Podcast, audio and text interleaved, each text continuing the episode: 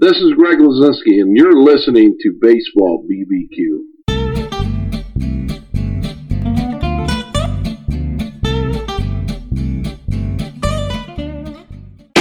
Hi, this is Gary Mack of the Mets Musics Podcast, and you're listening to Jeff and Len on Baseball and Barbecue, one of my favorite podcasts, and I know it's one of yours too. The only problem is, after I get done listening to it, I'm hungry.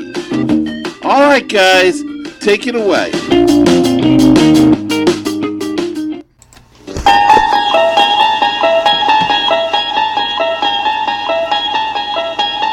You unlock this door with the key of imagination. Beyond it is another dimension. A dimension of sound. A dimension of sight. A dimension of mind. You're moving into a land of both shadow and substance, of things and ideas. You've just crossed over into the baseball and barbecue zone. And that is Len Aberman. And you are. Jeff Cohen. And once again, we are so excited to be back with you for another episode, episode number 43 43, yes. of Baseball and BBQ. And we have a show for you.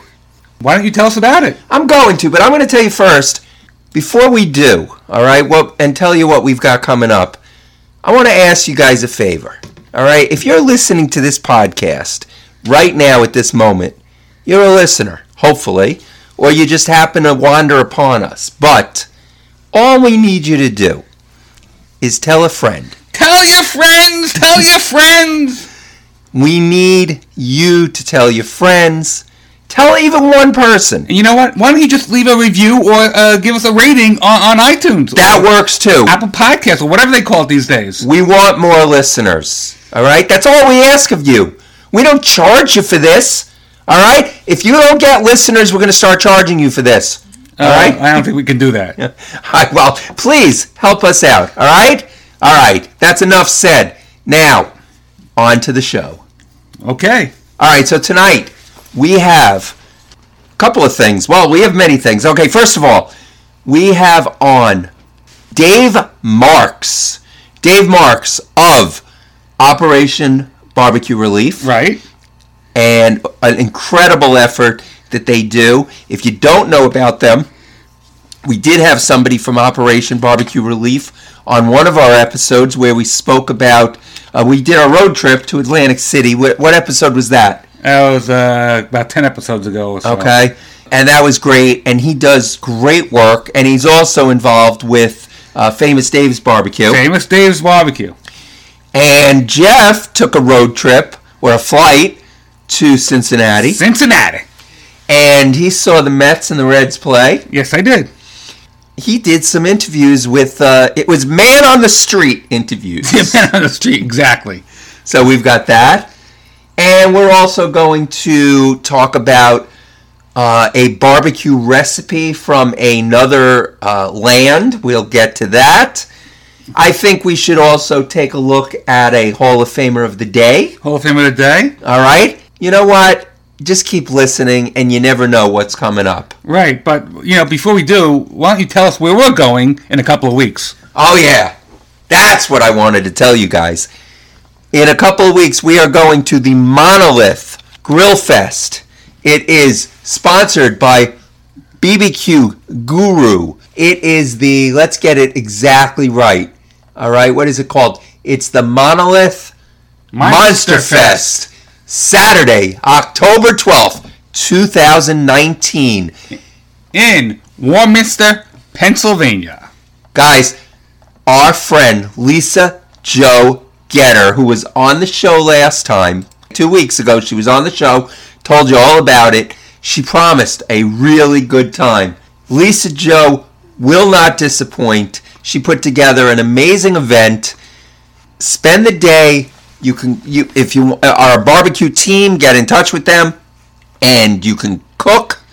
If you're not and you're just a fan of barbecue, go to the event. We'll be there. We'll sign autographs, Jeff. Oh, yeah, we'll sign over, sure. I hope we It'll be, it'll be worth something one day. Yeah, I hope our hands don't cramp up from probably- signing yeah, all those know, it'll be a autographs. long line for that. yes, but we will. We will take pictures and we will sign autographs. We may just be taking pictures of ourselves for ourselves. There'll be selfies.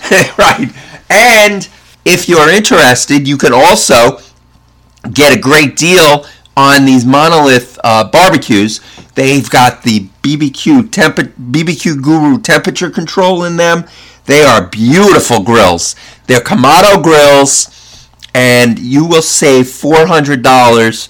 You just will buy one that's been used once by the cooks, so that's seasoned. It'll be Right. seasoned for you, and you'll take it right home. Right. Just go to bbqguru.com and go click on the Monolith Monster Fest link, and you'll you'll see all the details. Yes, and Jeff, I've decided, uh, not that you asked me, but I think that's what I want for my birthday.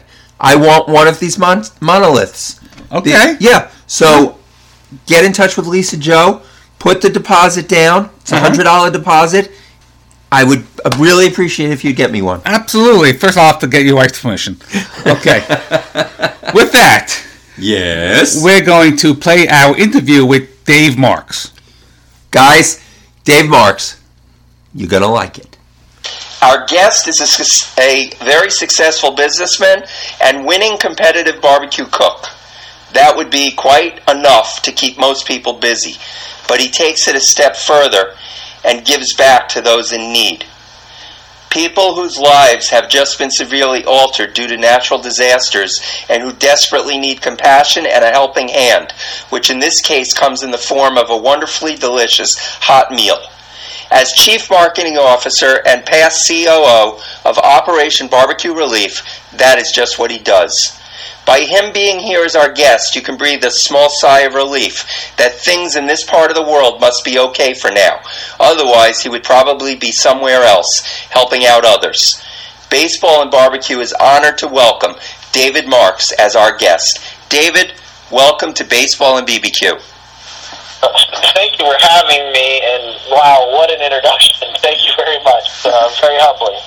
You're, you're very welcome. We'll we'll talk about all your work with Operation Barbecue Relief, but first, I, I just want to. Uh, we, we did some. Uh, we we had a week, so we got to do some stalking on the internet. we, I mean, it's research, but I like to call it stalking. Yeah, my, my, my younger kids would call it trolling, but I get it. Yeah, right.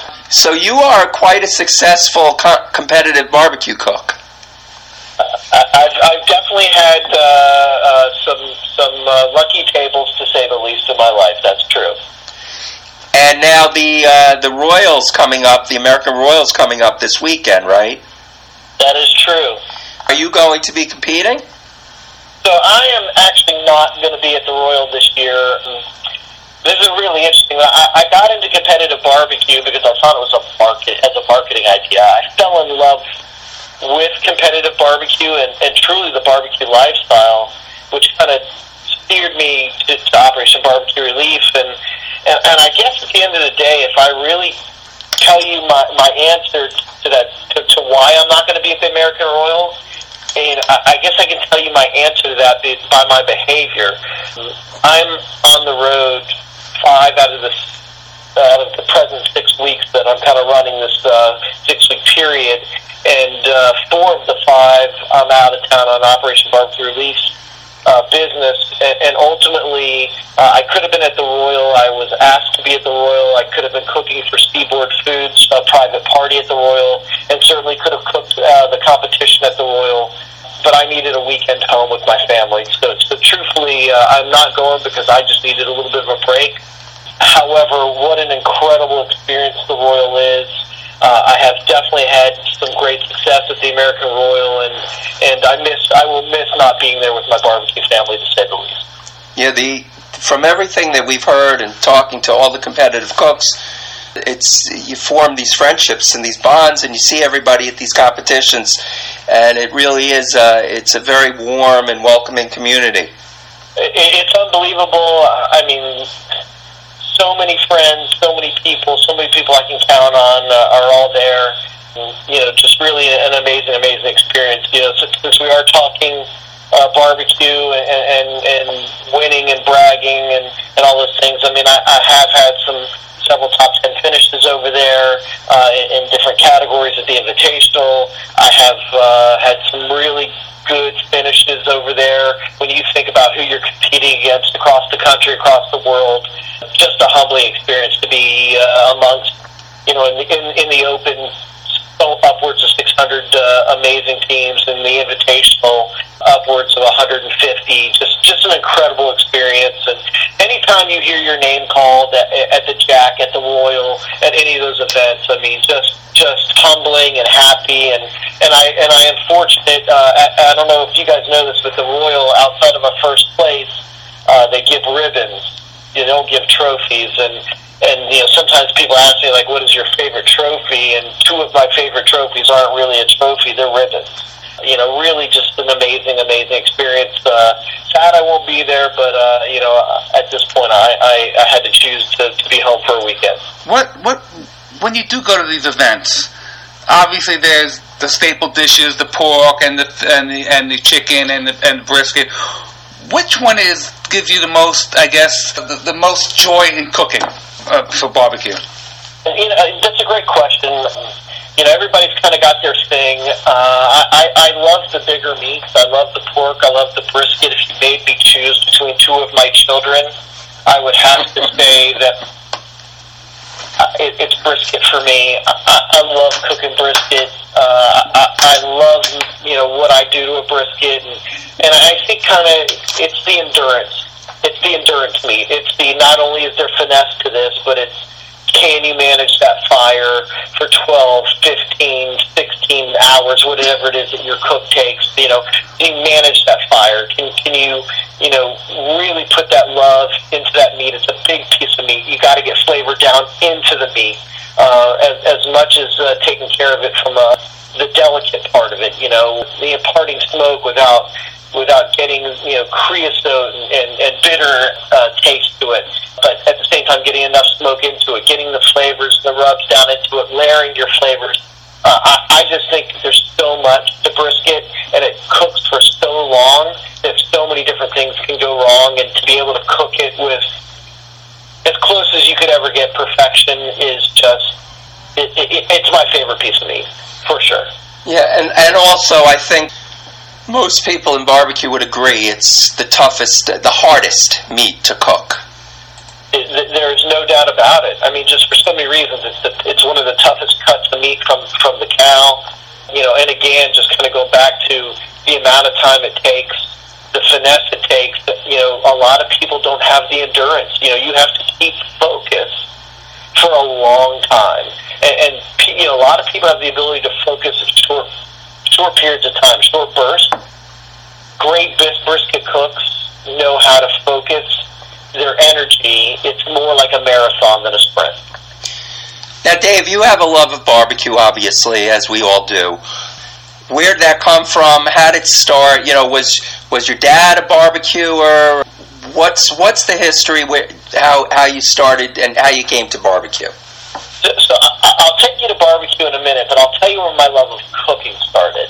Uh, at a young age, uh, having two, uh, having two grandmothers, both Jewish. I'm Jewish, so I have that heritage cooking. Uh, I had two very different grandmothers.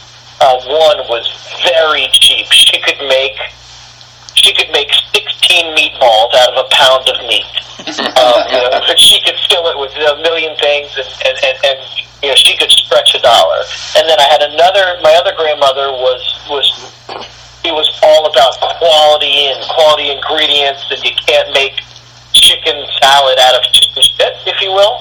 And um, you know, she really was all about ingredients, but both really taught me about kind of blending flavors and, and different ways to do things. And I learned it really early. My parents tell stories of me being four years old uh, literally like getting up, being the first one up, and cooking breakfast for the family. So I always had this desire to cook, and it's not just cooking, but it's desire to cook for somebody else. So you know, when you feed somebody, you're giving them, you you're giving it to them. Uh, when you break bread with somebody, it's one thing. When you cook the meal to break bread with, it's another.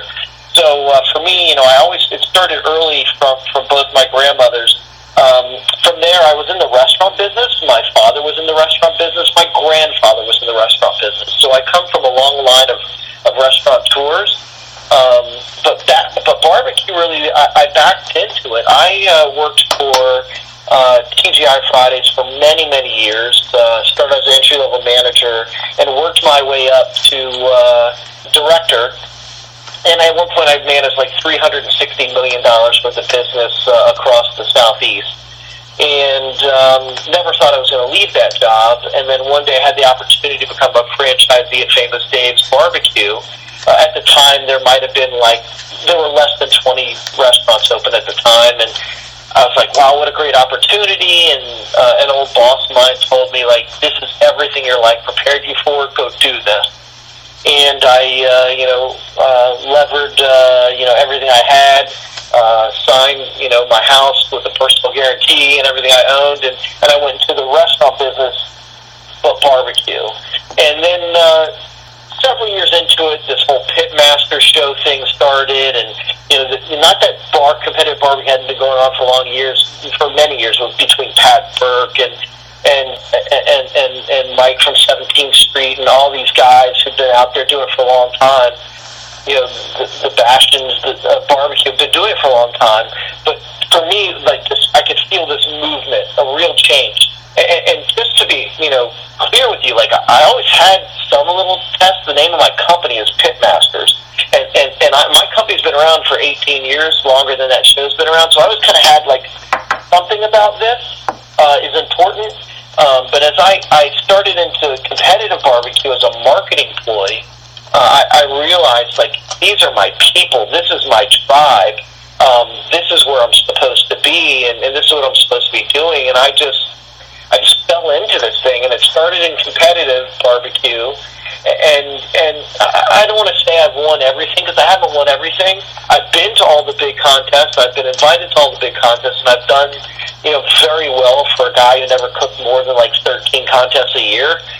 I, I just fell into this you know next step outside of competitive barbecue and just helping people. So the family's been amazing, and know I, I love this competition stuff. And I've only done one this year.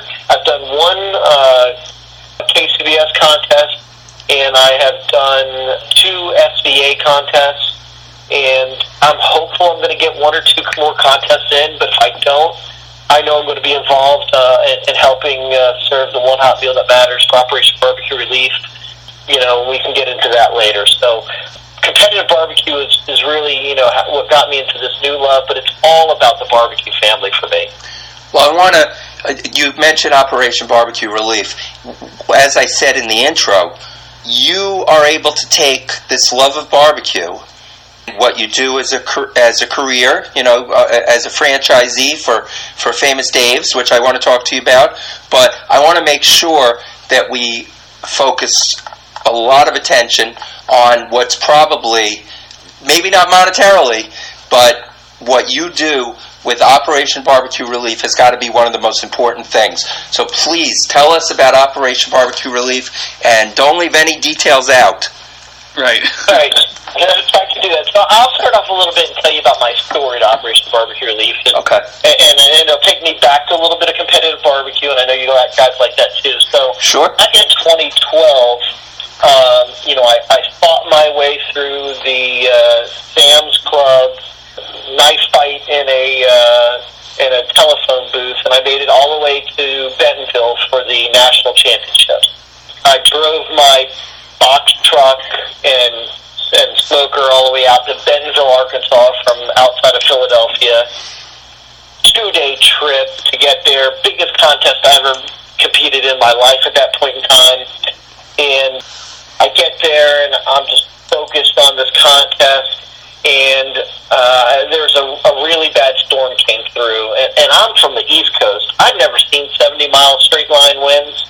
I don't know if you guys ever seen it, but that Midwest wind stuff, like it was scaring me, and all the Midwest people were laughing because uh, all of everybody else had not seen that before. We're kind of freaking out, but uh, I was under in a pavilion, and Stan Hayes, the co-founder of Operation Barbecue Relief, came up and started talking to me. Now Stan kind of knew a little bit about me. I guess he was vetted everybody out, and Operation Barbecue Relief was pretty young at that time.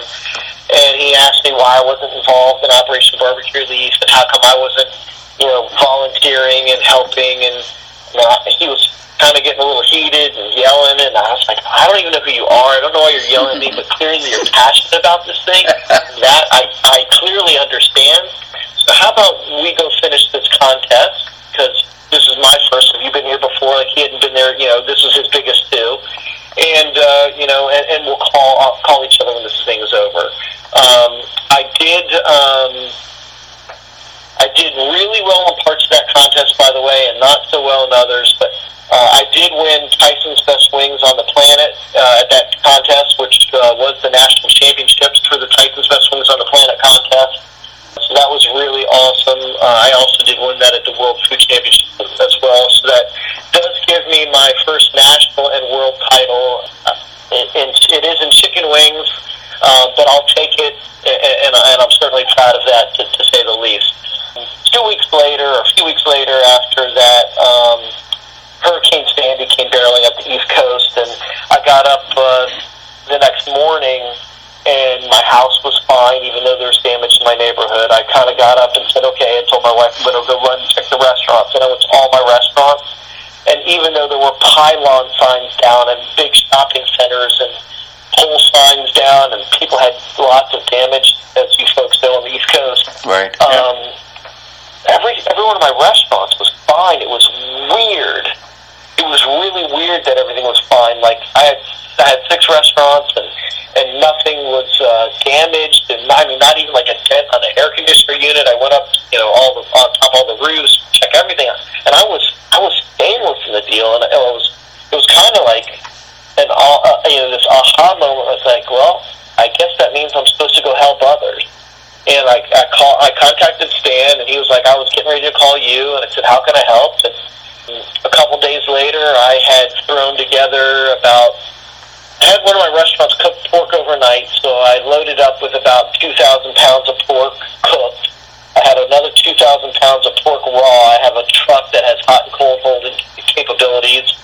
Towed my uh, Southern Pride uh, on a trailer down to Brick, New Jersey, and said, "Let's get going." And we just started knocking out meals, and it was just the most incredible experience of my life outside of you know uh, my, my wife, my family, my kids. Just it really was like this moment in time where it's like this is what you were meant to do.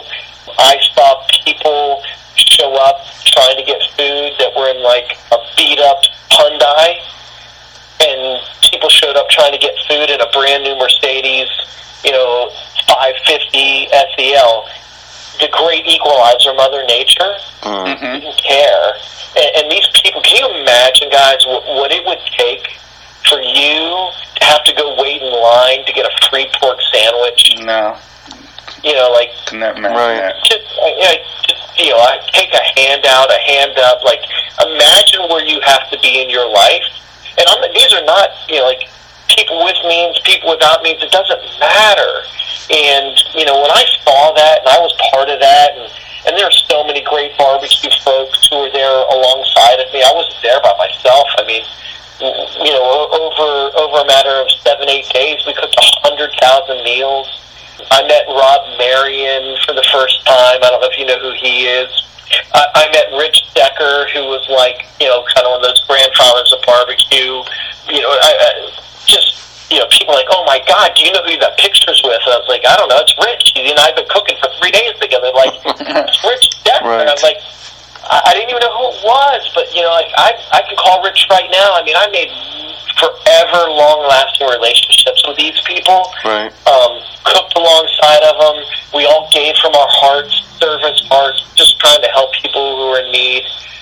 You know, and it, it was just just an incredible experience, and and I have from there just been involved, um, you know, deeper and deeper and deeper uh, into this thing. You know, I have been involved in serving. I don't know how many countless at this point, well over personally, well over a million of those meals I have had my hands on in one way, shape, or form personally, you know, on site. You know, Hurricane Michael, you know, kind of fast forward where, you know, we went from being this team of people who just everybody brought their own smoker. You know, and there were some point in time, you could be at an early deployment and people had like their Weber bullets, and it was almost like side by side child play, if you will. Like I'm going to cook some pork butts, you cook some pork butts, if we all have our food ready at eight o'clock, we can start boxing it up and we can start on the next round of food, you know, to go out for dinner. You know, so when I show up with a commercial smoker on a trailer and there's a couple of them, like, holy moly, look what we can do. You know, you know, fast forward now, we've got these amazing sponsors who have purchased equipment, Old Hickory Pits, who's provided us with countless commercial smokers. Right now, we have uh, a smoker trailer that we call Boss Hog. It has five commercial E ELEDXs on it, a 56,000 watt generator, Wow. and a storage uh, container on the back. That thing alone can serve 30,000 meals by itself Wow. Wow. a day. You know, we, we were donated by Seaboard Foods a used NASCAR toy hauler. One of the greatest things about OBR is our volunteers. We have volunteers for all walks of life. Hmm. We, we had a group of a team who stripped that trailer. Now this is a NASCAR toy hauler. This is like a professional NASCAR toy hauler that used to take three NASCARs around the country to, to, to compete in races and, and the like they stripped this thing down to the bare bones, rebuilt it into a command center for us. It's Wow. got satellite hookups. It's got you know uh, a, a conference operations center. It can haul uh, all of our kitchen needs and equipment outside of our smokers. And if we had to, we could sleep you know a bunch of people in it. It wouldn't be the most comfortable, but we could sleep a bunch of people in it. When I say a bunch, we could probably sleep twenty people in if we had to. Wow, that's that, that Uh, that's something. That's I mean, so now we roll in, you know, uh, fast forward, you know, you go to like Hurricane Michael or Hurricane Florence, which both happened last year, you know, and the, our ability to ramp up productivity through the use of this kind of equipment, you know, you get a hundred volunteers, you know, we're running around like like like a, a full blown, you know, facility that we pop up with a you know in a parking lot. We've cooked over fifty five thousand meals in a day last year, something like seven or eight days. yeah. You you guys just don't go and, and, and serve and leave. You're there for the entire The duration. duration. Yeah. Yeah, I mean, we're just, we're not a we're not we're not a long term uh, feeder. Right. Like we're not going to be there. You know, there's still people helping in Hurricane Michael today, Mhm. but we're that stopgap between holy shit, what happened here, and okay, the government and others are starting to get it figured out. Right. We're that stopgap in between. So in Hurricane Michael, we did our longest deployment we ever did. We were there for 30 days Wow. to kind of fast forward into uh, this current deployment right now with we actually will be airlifting our first ever international meal to, tomorrow to, to Freeport, Bahamas. Bahamas. Okay, so yeah, I was going to ask you about that because uh, I know that you're you're you know in the United States, but I didn't know what your international exposure was. Yeah, t- tomorrow tomorrow Operation Barbecue Relief becomes an international disaster recovery uh, organization. That's, It will be historic for us. that's Now- fantastic. Now, you have all the so you have a now a ton of equipment, the smokers. I see the the you know the pictures of the you know the trailer, the rig, all that. That of course you can store wherever you store that because you know that doesn't have an expiration date. But food, when when a disaster happens and you need to get all this meat, you know all this food, where do you get that from? Where where are you storing that? I mean, how is that? How do you get that quick enough? So I'm gonna I'm gonna lay this out for you because I'm gonna show you how amazing our barbecue world is. I'm gonna start off with Seaboard Foods. Seaboard Foods, who is Prairie Fresh, they also own Butterball, but uh, Prairie Fresh, it, who is the second largest pork producer in the country, will shut down their lines in production, and they will send us everything we need.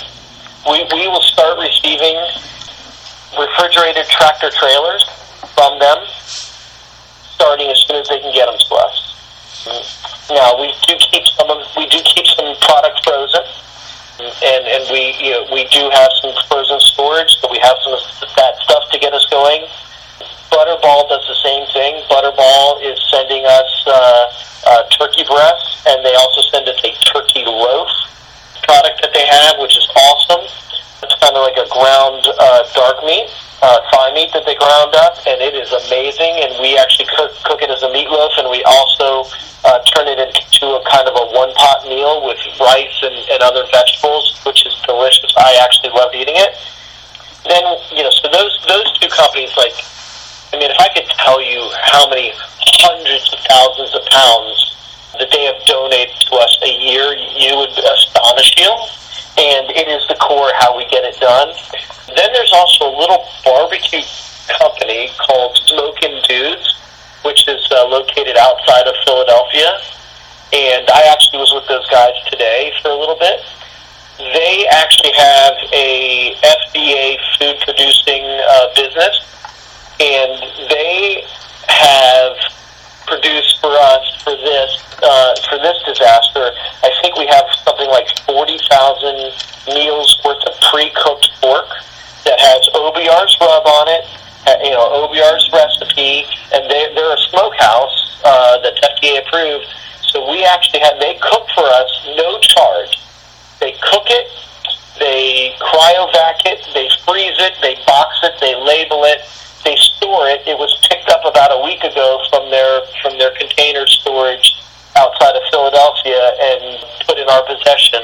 And uh, we will use that as either fillers or startup meals to get things going. Forty thousand pre-cooked, ready to go, but professionally smoked meat Wow. to start off a disaster. A- amazing organizations helping us make that happen. For, for our listeners, Dave, if they want to get involved, it, whether it's donations or volunteering, uh, what's the best thing for them to do to look into it? So, so right off the bat, uh, www.obr.org. Pretty easy, obr.org. Uh, right on the front page, uh, you can click the donate button. Uh, you can click the volunteer now button. There's some great uh, videos. There's plenty of information about us.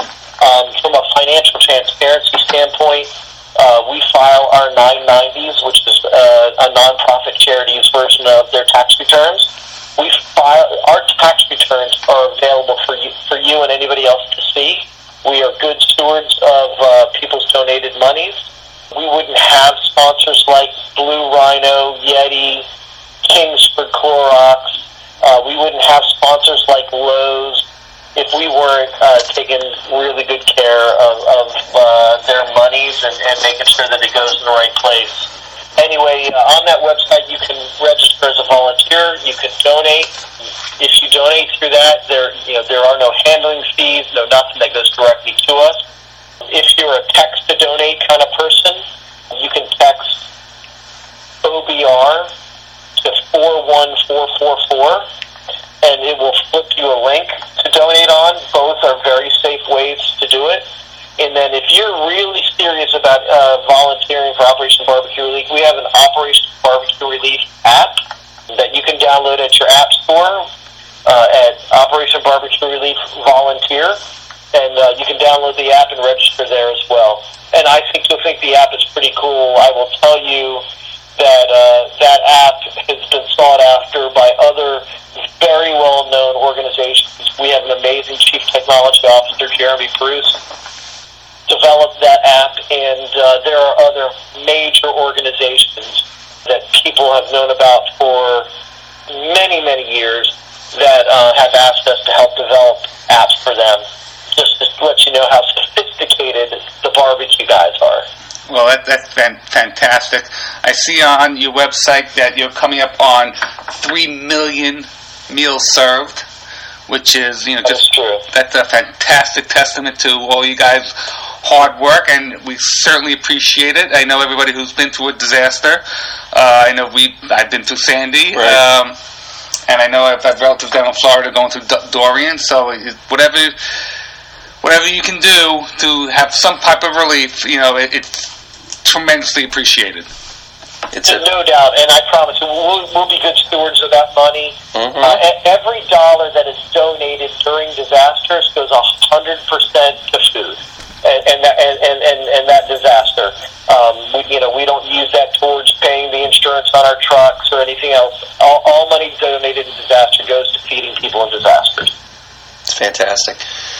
Dave, we did promise you that we would not keep you longer than this, so we won't, even though I have to tell you, I have so many more questions for you. So, can I ask Oh. that you would come back with us again another time? My pleasure.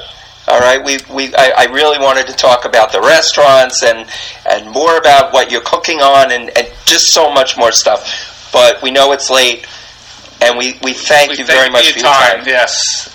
Thank you for all you do. And everybody else, please go to obr-org.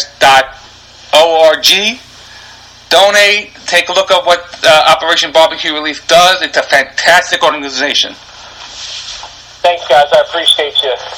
Thank you very much, Dave. Thanks. So, Len, Operation Barbecue Relief, what a, what an organization. They do great stuff. They great work. I mean, you can't say any more about it because you could say a lot more about it. But I'm saying the, it's just these guys go out there. Yeah. They go where wherever And they went natural to, disaster And they went hits. to Bermuda now. Mm-hmm. Is it, it Bermuda or no the It wasn't Bahamas? The Bahamas. Bahamas. Yeah, they went to the Bahamas. Wherever there's a natural disaster and people need meals. Meals. You know, I mean, that is, you know, it's such a. We take it for granted, of course, but they go out there. These people don't have electricity. They don't have. They, they don't have any way to get to the food. Even even if you know they. Who knows? Maybe they can't even get money. At, at you know, who knows if the electronics, whatever it is, and they just cook them hot meals. It's just great, great organization. Great organization. And if you want to uh, say anything about barbe- uh, Operation Barbecue and you want to drop us a line, please do. Our number is 516-855-8214. Drop us an email at, our email address is baseballandbbq at gmail.com. You can tweet us. Our Twitter address is at baseballandbbq. We also have, what's that called? Instagram. Right. Instagram. Baseball and barbecue. It's all spelled out. And check out our website, www.baseballandbbq.weebly.com. Social media, gotta love it. Yes. All right, so Jeff, Yeah. you we, we promised the uh, the interviews in Cincinnati, so uh, I'd like to give you an intro. Uh, we're going to take this show now to our man on the street. Uh, Jeff Cohen uh, is now in Cincinnati. He is standing outside the ballpark. Jeff, take it away, please. well, yeah, I was in Cincinnati, for the Mets and, and, the Reds. I went to two games, Friday night and, and Saturday. We're not, we, we're Met fans, we admit it. And I'm not going to be uh, ashamed of it. No, we as a matter of fact, we we say at meetings, I'm a Met fan and I have a problem. Right, exactly. but so I went to see the Mets in Cincinnati, and uh, I saw two games. They split. Friday night game was great. Saturday game they lost. But I did speak to some people in the Cincinnati area, and here are some of those interviews that I'm going to play for you right now. I am here with Brian Santos. And Virginia Santos. And they're from Tampa. Yeah. Come to Cincinnati to see the Great American Ballpark. What brings you to town? Um, actually, Oktoberfest, and I work here um, about once a uh, month. But just to enjoy the city, I never get a chance to see the city, so we're going to a game. We're seeing Oktoberfest. We're going to have some beer. It's all going to be good. That sounds that sounds fantastic. It's a great Oktoberfest they have going on here today. Absolutely. How do you think your Rays are going to do?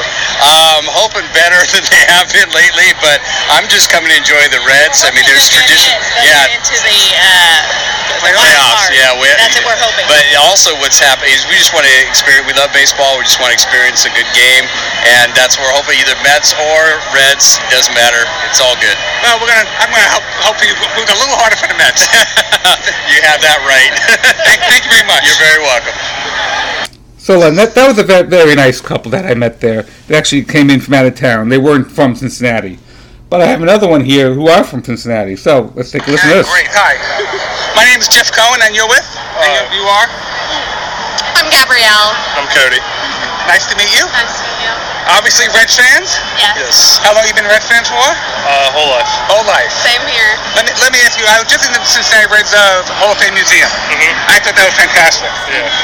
What are your thoughts on, on, on Pete Rose? We know about the gambling. What do you think he should be uh, in, or is, is he still beloved here in, in Cincinnati?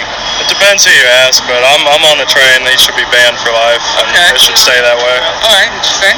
Yeah, just because he's good doesn't mean he's a good person. Right. So, He broke, he broke a rule, so he used to pay for it. yeah. If it was anybody else, whether they were, if they weren't as good as he was, they would have been punished. So, Right. that's our thoughts at least. But you could ask someone else and they'd say the exact opposite. Sure, they would. Bring into the today's Reds. Uh, the home run hitter is Suarez. Yeah. How how good has has he been? Oh, he's been he's been awesome, especially for uh, the trade we gave the Tigers for him. So Okay. Traded Alfredo Simon for a six month rental, and he came back to the Reds eventually too. So we pretty much gave up nothing for amazing production. Wow, yeah, he's doing doing pretty good. Isn't he? Yeah, we're hoping to catch one of his home runs today. I'm hoping to catch Alonso a couple Yeah. home runs today too. We got a good battle there going. yes, he does. yes, they do. Well, good luck and thank you for your time. Yeah, thank you. And, and it just, just just so happened that night I did see Pete Alonso hit number fifty. Number 50. Yes, number you did. fifty. Yes. Yeah. Here's another All one. right. So I'm here with Mark Hayes. Mark. How are you? Doing good. How you doing? All right. You've been a lifelong, lifelong Cincinnati Reds fan. Yes, sir. Uh, since uh, since mid '70s. Mid '70s. So you've seen the Big Red Machine. It's home. One of my favorite teams. Awesome. Who's the, your favorite player back then and your current favorite player? Oh, back then it was. Uh, I guess uh, it was. It was hard. It's hard to pick, really, but uh, probably Joe Morgan. Joe Morgan, yeah. Yeah. Hall of Famer, not bad. Didn't suck. No, no, no. Good, great, great player. Uh huh. I, I guess I liked it because he was so small and he was able to do so much. Right. And uh, just all around player. Great defense, great, great bat, everything. Mm And, and today's uh, players? Uh, today- among them? Yeah, today's players. Uh, uh, well, uh, I, I really like Sonny Gray. Okay. Um, Didn't do, well in New York, but No. pitching pretty good for no, Cincinnati. yeah, you that's that. good. And he's a Nashville boy, and so Uh-huh. and I'm from Nashville. Okay. Came up for the game, so Uh-huh. uh, follow follow him pretty strong. Uh, but you know, still like uh, still like uh, Suarez. He's uh, done awesome for us. Of course, Joey Votto, but uh, yeah, just uh, you know, not not really not really one uh, particular one. You know, t- with today's players, but uh, Right. So they having an off year this year. Uh, yeah. what do you think they need to do to get back into it for next season? Well, they need to improve their bullpen, and uh, they need to get they need to get a couple of setup men that they can really count on for the seventh and eighth innings. Um, need to get some confidence in their closer. He's good. We like him. Okay. So uh, we're big Iglesias fans, but uh, we just want him to have a bounce back year next year. Uh, they need to win one-run games, Right. and uh, don't start the season one and eight. That will help. That would help. Look, I'm hoping Diaz to help uh, have a bounce back year because he really uh, didn't do too well for the Mets this year, and now the Mets are fighting for a wild card. Uh, so Suarez has a breakout year. Who knew he could hit so many home runs? Yeah, tonight, uh, tonight, if he can hit, if he can hit a home run tonight or sometime before the end of the season, uh, he'll be the National League's all-time uh, single-season home run leader in uh, National League history, Wow. and that's that'll be over Mike Schmidt. Oh, that's pretty good. Pretty big. Yes. Well, I want to thank you for your time. And enjoy the game awesome, tonight. awesome. Thank All you. right. Thank you. Take care. So he said most single season all time for third baseman over Mike Schmidt, which is actually uh, quite amazing. Yeah. You know, Mike Schmidt was a you know obviously MVP and and, and, and Hall of Famer. That's uh, thin air. That is He's thin air. Definitely in thin air. Okay, I got a couple more here. Hi. I'm here with Rick Taylor, Austin Taylor. Ashley Taylor? Hello, and thanks for letting me come to, to uh, Great American Ballpark. I mean, uh, I'm the enemy here. Mets fan, huh? Yeah. So, uh, what about the Reds this year? Yeah, they started off with some hope, but they just kind of faded down the uh, stretch here. Uh-huh. So we're excited though because they're doing better than last year. Uh, I So can, I can got some understand promise that. for next year. Who's your favorite player? Uh, probably Votto. Votto? Yeah. And yours? Uh, Votto 2. Votto 2? Tell me, this is the first time I'm, I'm here at Great American Ballpark. What's the best place to eat? I heard Skyline Chili is supposed to be out- outrageous. Skyline Chili is awesome for like the moderate price food, but if you want to eat the best price food, there's a place down the river called the Montgomery Inn Boathouse. Uh-huh. It's got the best ribs in town, so it's awesome. Barbecue ribs? Yeah, oh yeah. Oh, that's fantastic. Yeah, it's awesome. All right, well, thank you for your time. Yeah, thank you. Appreciate Good it. to meet you. Thanks. So Len, barbecue. He was talking about the barbecue. Yeah, the Taylors. Yeah. Yeah. How about that? Did you have any while you were there? Uh, no, I did not. Skyline chili. You know what? I, I did not have the Skyline chili. What did you eat? You know what? Before we went to the game, we went to a, a restaurant. This was a Saturday with the seven line. Some type of sandwich at, at the bar with a beer, and, and so I wasn't really hungry at the game. So I didn't didn't, want to force myself to have a, uh Skyline chili, but I did buy a can of it, so I'm going to try it one of these days. Oh, a can of Skyline chili. I don't know if it's anything like uh, meat in a can. Meat in a can. So, well, that doesn't need refrigeration. No, I guess not. and I got one last one here. Hold on. Here we go. Great. So, I'm here with Craig. And Caden. And you came all the way to say you're from the Mets, right? Yeah, Mets. I like the Mets, yeah. Right. Let's go Mets. All right. Uh, who's your favorite player now? I like Pete Alonso. Pete Alonso, yeah, he's pretty good, huh? Yeah. Yeah. How do you think the season's going so far? Uh, it's, it's been pretty well. Hopefully, we make a playoff push right now and get the wild card. Uh-huh. Any changes you see for next season? Because uh, who knows if they're going to make it this year? I'm sorry? Any changes you foresee for next season? I mean, with Diaz and all that?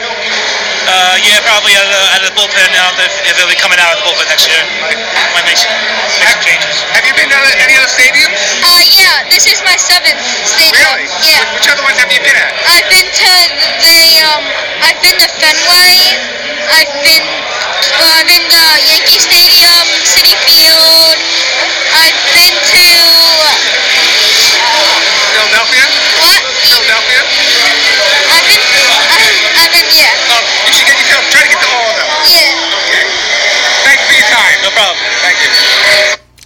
That was, that was a cute kid. We uh, talked about. Uh, you know, he, he he's the one. He went with the seven line also. Oh, nice. And he's Yeah. been to seven stadiums. Seven stadiums. Wow, yeah. that's pretty good. How old was he? I would say about 10, 10 Wow. or eleven. That's not Yeah. bad. Seven stadiums. Yeah, and- Dad's being a good guy. You know. yeah. Way to go, Dad. Yeah. Very good interviews, Jeff. You, I think you have a career as a uh, as an interviewer. Oh, yeah. Well, yeah. Thank you very much. All right, now let's. Uh, we we got to keep our promises. We promised you guys that we would have a uh, a recipe from uh, an otherworldly recipe.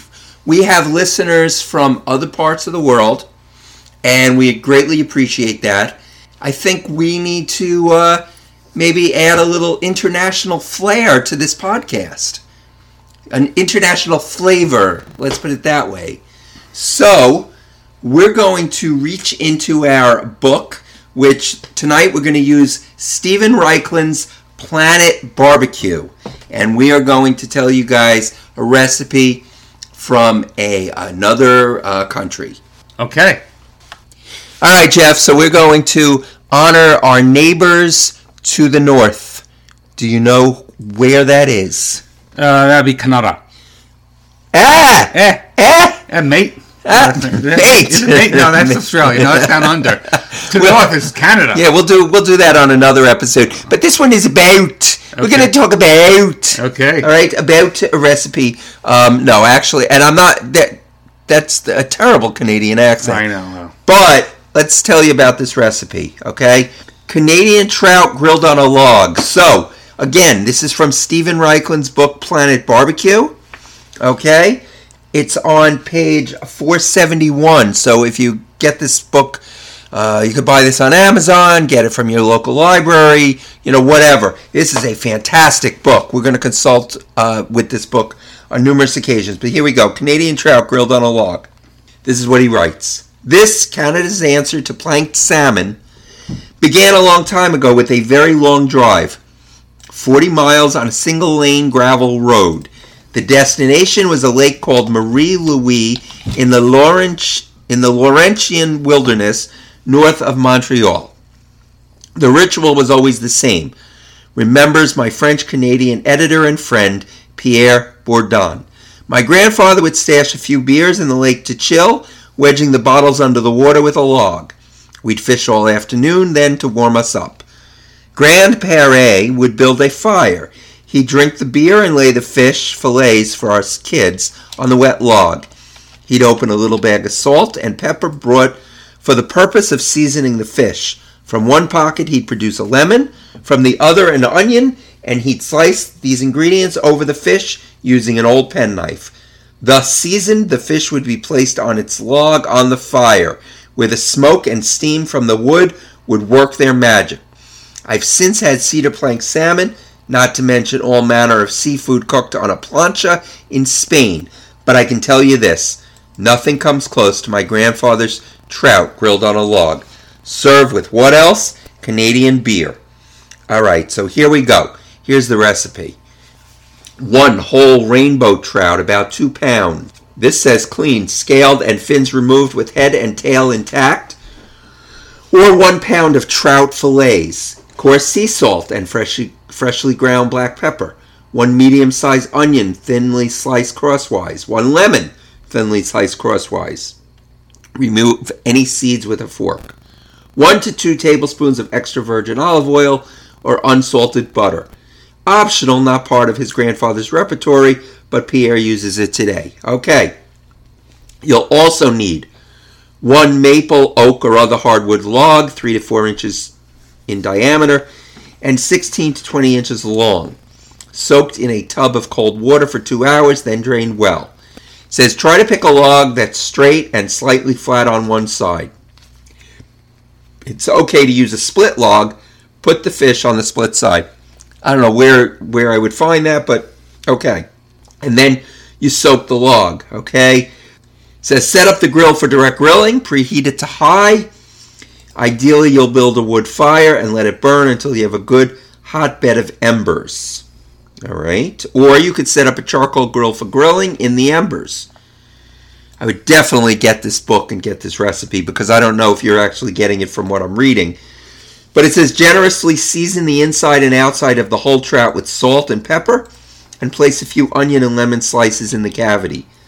Place the trout on the log and arrange the remaining onion and lemon slices on top, alternating and overlapping them. If, are you, if you're using trout fillets, season them with salt and pepper on both sides. Place the fillets on the log and arrange the onion and lemon slices on top of the fillets. Season the trout with more salt and pepper. If you're so inclined, drizzle some olive oil on top or top the fish with thin slices of butter. Place the log with the trout on top in the fire, directly on the embers of a charcoal grill or on the hot grate of a gas grill. If you're using a gas grill, cover it. Cook the trout until it's sizzling and browned. 30 to 50 minutes for whole trout, 15 to 20 minutes for trout fillets.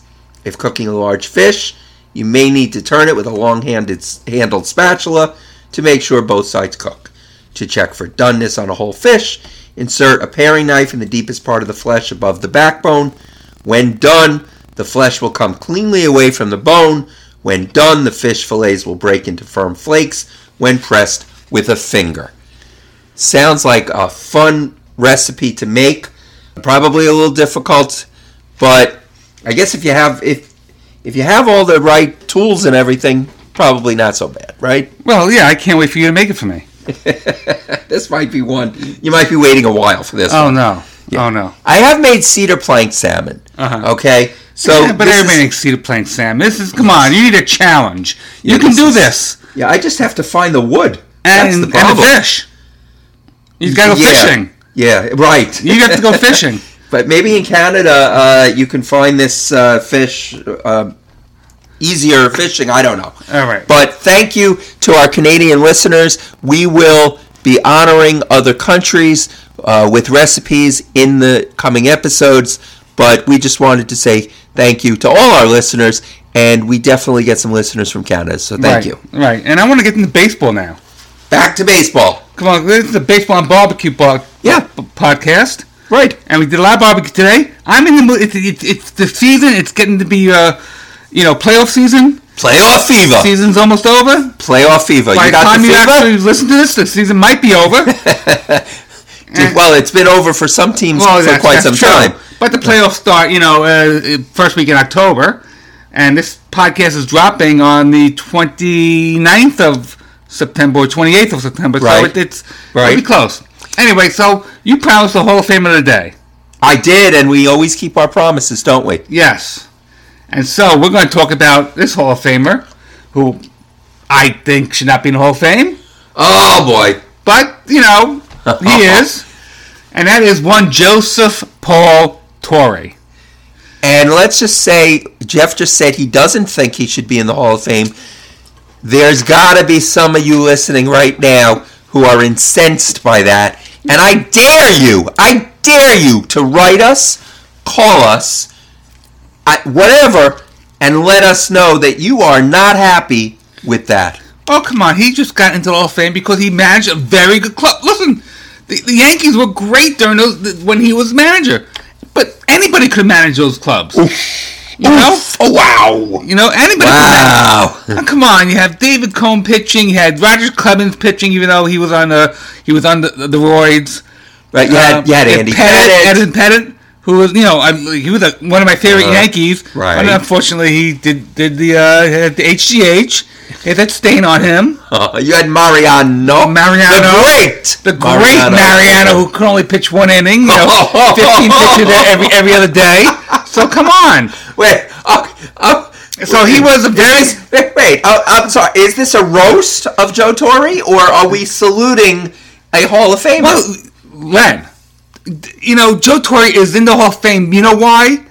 Because he has more postseason victories, 84, than any manager in big league history. I mean, he has the most, so he's got to be in the Hall of Fame. All right, so we know more, that that's more than uh, Joe McCarthy, more more than Miller Huggins, more than Casey Stengel, more than Wa- Walter Alston. He has more than anybody. Right. Well, we know that that's okay. So that's a stat we know is a uh, um, helped, of course, by the fact that they play much. Uh, they play many more playoff games now than they ever did before.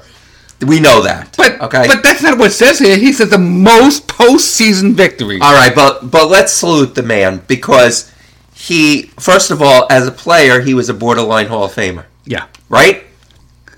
Yes. Yes. Yes. Okay. The problem with the okay, the problem with a manager who has great teams is when he has great players, he's expected to win. If he doesn't win, it's bad. But if he does win, he's expected to. And so it, he's in a no-win situation. Yeah, I know. Okay. Why don't we, Jeff? Why don't you read Joe Torre's plaque to us, please? You want me to read it? That's your job. I, I know, but I just read you a recipe, so we're going to switch things up. Oh, yeah? Okay. Read me his plaque. All right. Joseph Paul Torre, Joe. New York NL 1977 to 1981. Atlanta NL 1982 1984. St. Louis NL 1990 to 1995. New York AL 1996 to 2007. Los Angeles NL 2008 to 2010. Now stop right there. Obviously, this is just his managerial record because he played with a player in the 70s and 80s. Right. Yes. He was a player manager with the Mets. Let's let's go back, not the 80s, the 70s. Right. he was a- 60s, when- 60s, and 70s. Yes, his first managerial role was as a player manager with the Mets. Right. Okay, back to his plaque. A beacon of serenity and stature in the dugout. He probably went, Serenity now! But that's another story. Won 2,326 games. Fifth most all time, managing in five decades. Led led the Yankees to postseason each of his 12 seasons at the helm, winning 10 division titles, 6 AL pennants, and World Series crowns in 1996, 1998, 1999, and 2000. Also piloted Braves to postseasons in 1982 and Dodgers in 2008-2009. Won AL Manager Year awards in 1996 and 1998. In 18 seasons as a player, hit 297 as a nine-time All-Star and the 1971 Most Valuable Player. Now, let me just say this. He was a great manager with the Yankees because anybody could have been a great manager with the Yankees at that time. He did manage the Dodgers. Dodgers were very good, and he did take them to the playoffs. But New York NL, he stunk. True. The Braves, okay, took the Braves to to uh, the playoffs, but mainly he wasn't well, wasn't very good. St. Louis, he didn't do very well either, but he went to the Yankees and he did great. And his his Hall of Fame induction is kind of parallel to what I was telling you before about uh, you know could be Casey Stengel, because Casey Stengel he managed teams before the Yankees, Yes. and he was not very good. They had losing records. Gets to the Yankees, guess what? He's a genius. Yes. Then he managed the Mets, not so much. You know, he managed the Brooklyn Dodgers, the Boston Braves, and then he went to the Yankees, and, and, and it was fantastic. I think Warren Spahn actually played for him twice when he was with the uh, Boston Braves and the New York Mets. He famously said he was he got to play for for Casey Stengel before he was a genius and after when he was a genius. but mainly, come on, being a manager really is all about the players. If you have the great players, great players make great managers. Okay. Again, he is a Hall of Famer. I feel that he should be in there. Does every, every manager who wins the World Series go be a Bill Hall of Famer? No. Of, of- no. Of course not. Every manager that wins the Hall, no, the World Series should not be in the Hall of Fame. I think you have to more than one World Series.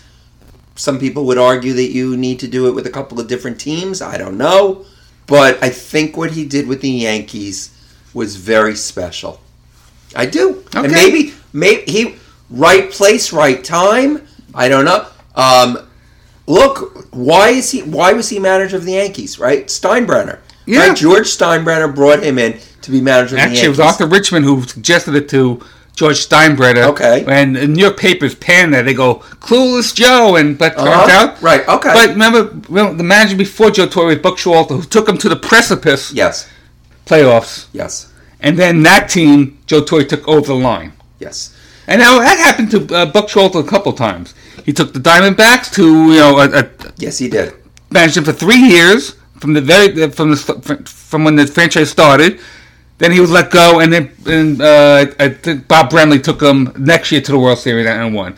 He also did with the uh, Rangers, where he took them to uh, a, a place where they didn't make the playoffs, but the following year, Ron Washington took a, his his team to the playoffs a couple times. So, so Buck Showalter takes a team right before they get to the playoffs. They fire him, and guess what? The next manager takes them to the World Series. So they made for a good tag team, I guess. I, I guess that, so. that's what they were. But he right place, right time. Okay, had great players. Yes, would those players have become great without him? Yeah, probably. He definitely uh, knew how to manage these these players. Maybe maybe the experience that he had, these other teams, uh, you know, definitely, you know, helped him. He learned from it. You know, you, you have that a lot. You have that in football when you have uh, coaches who may have been terrible with one team. They go to another team, they use the experience, and they become different. They become a different manager, uh, a different, you know, a different coach. Same thing here. Okay, So, well, let's see what Scott Brosius had to say. okay. Quote, he's a great manager. There's no more to managing. There, I'm sorry, there is more to managing than who to pitch and play. It's managing people, the press, and Joe does all that great. Players follow the tone set by the manager, and Joe is a calming, calming influence on the team. That's by Scott Brosius. Let me tell you a short uh, Joe Torre story, if you don't mind. I would love to hear it. 1984. Me, Jeff Cohen, was an intern for the New York Mets. One of my jobs, I had to call down to the visiting dugout, visiting manager's office, and get the lineup. And I saw it would play the Braves. Joe Torre was the manager. I said, "Hi, hi, Mr. Torre." I was very nice. I said, "My name is Jeff. I'm in the public relations department. Do you have your lineup available?"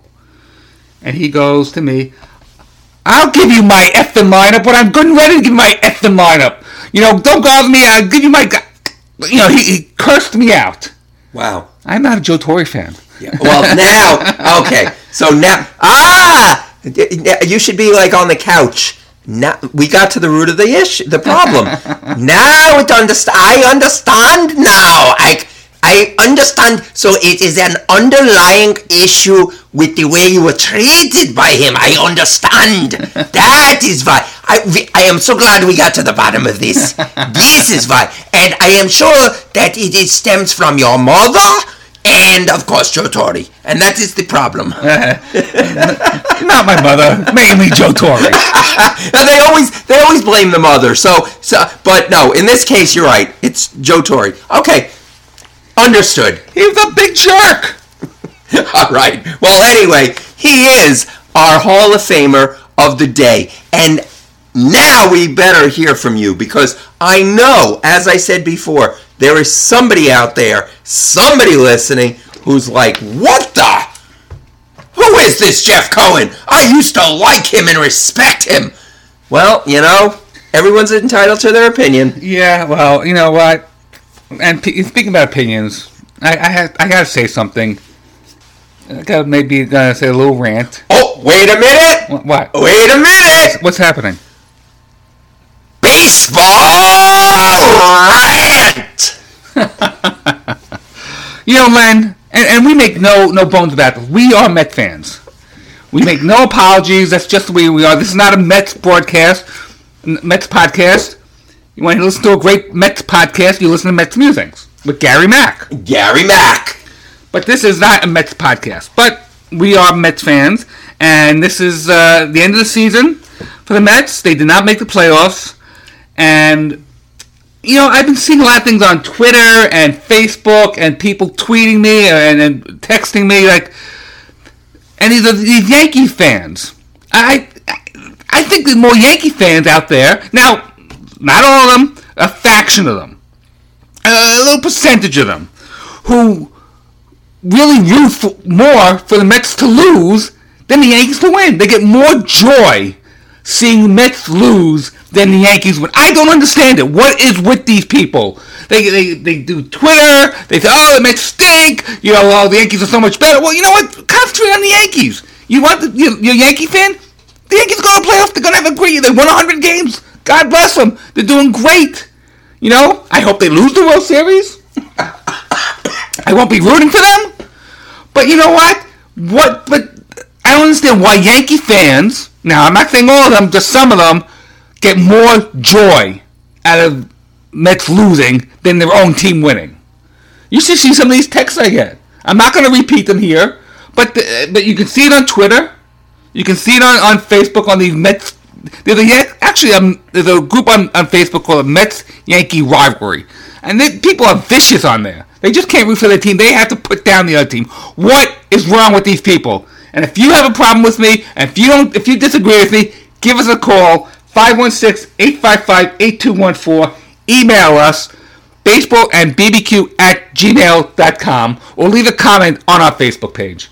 Yes, we. I I know we're going to hear from you. I know they we're going to hear from you. But you know what? Jeff's entitled to his opinion. If you don't like his opinion, you let us know or get your own podcast.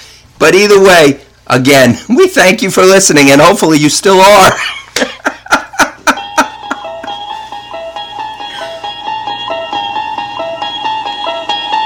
You unlock this door with the key of imagination. Beyond it is another dimension. A dimension of sound. A dimension of sight. A dimension of mind. You're moving into a land of both shadow and substance, of things and ideas. You've just crossed over into the- Baseball and BBQ Zone. And this has definitely been a baseball and BBQ zone episode. I, I love it. I love it. Guys, don't forget the Monolith Monster Fest coming up October 12th from 10 a.m. to 4 p.m. in Warminster, Pennsylvania. We will see you there, ready to sign autographs, take selfies, and we can't wait. See you next time.